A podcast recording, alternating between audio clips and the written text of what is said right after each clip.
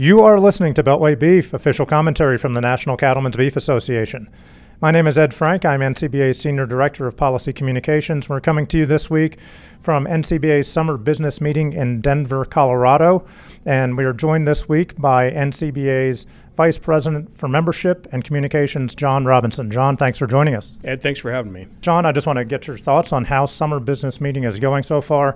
Um, I was able to sit in on some of the membership committee meeting, um, and how did that go? We've had a, a, great meeting so far this week here in Denver. The membership meeting was really positive. Uh, membership's been good for the organization. Uh, there are a lot of policy fights, a lot of policy wins in Washington, D.C.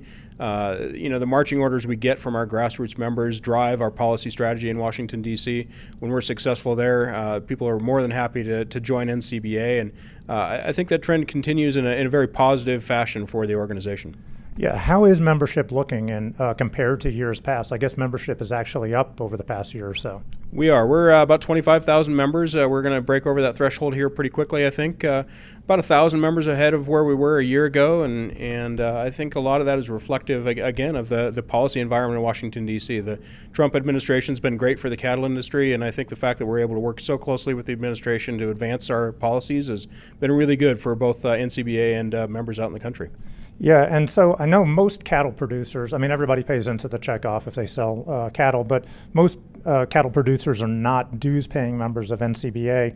Um, I don't know, maybe they, they think that they can, you know, enjoy the policy victories that our team provides in DC um, without paying the dues, but um, is that really the case, and why should members get involved and help fund the policy office in DC through their through their NCBA dues? Uh, you're exactly right. We hear from a lot of folks that say, "Hey, I pay the check off. I'm a member." That's not correct. Actually, uh, you're not a member of NCBA unless you've signed up to be a member of NCBA. Uh, you know, we have a really great partnership with our state affiliates out in the country. Uh, uh, 43 state affiliates, and, and they're really an important part of what we do every day. Uh, you know, and again, a lot of those folks have also made the commitment to become NCBA members, and without that commitment, our work in Washington, D.C. stops. So, can you be a member or can you get the benefits of being a member without actually paying your dues? Sure, for a little while, uh, but pretty soon that money's going to run out. We really have to uh, continue to fund the organization if we're going to be successful and, and win in a, in a policy environment, be that in a current administration where things are pretty friendly, or, or unfortunately when it's not so friendly. We really need those members and we need them year after year. Right. And of course, beyond um, just stepping up and being a part of the policy battles in Washington, D.C. and around the country, um, there are other benefits that are more direct um, and I guess immediate through a lot of the sponsors that we have. Can you talk about maybe one or two of those? You bet. You know, we've got uh, a great partnership with uh, a lot of corporate sponsors. Uh, Zoetis uh, provides a free liter of Dectomax for all new NCBA members. Uh, that right there is about $130 value. It almost pays for your membership right in the first year. Uh, you know, beyond that, we've got great green fleet benefits with John Deere, a longtime partner of NCBA, providing really great incentives on tractors and parts and all kinds of things out there in the country. Uh, and then Roper and Stetson, you join NCBA, you get a 50% off membership coupon. Uh, you go to urbanwesternwear.com and, and go shopping, and, and again, pay for your membership right off the bat. All right, and finally, I'd be remiss if I didn't give you a chance to uh, talk about our cattle industry convention and NCBA trade show coming up in New Orleans in late January, early February. Can you give us a sneak peek about some of the, the speakers and, and entertainment that we're going to see there?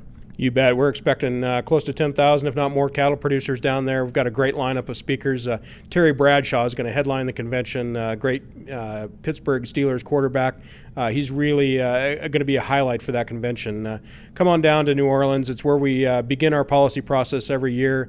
it's where grassroots members make themselves heard, and, and really an important part of being an NCBA member. So we hope they all join us. All right, looking forward to it. John, just tell folks how they can sign up and become a member of NCBA. Uh, go to ncba.org, uh, click on the membership tab, and you can sign up right there online, or you can give us a call at 1 866 Beef USA. Uh, we'll get you signed up right on the phone. All right, sounds good. John Robinson, thanks for joining us. Thanks, Ed. Appreciate it. You've been listening to Beltway Beef. Until next week, eat beef. Sign up for NCBA at beefusa.org and follow us on Twitter at, at Beltway Beef. Thanks for listening.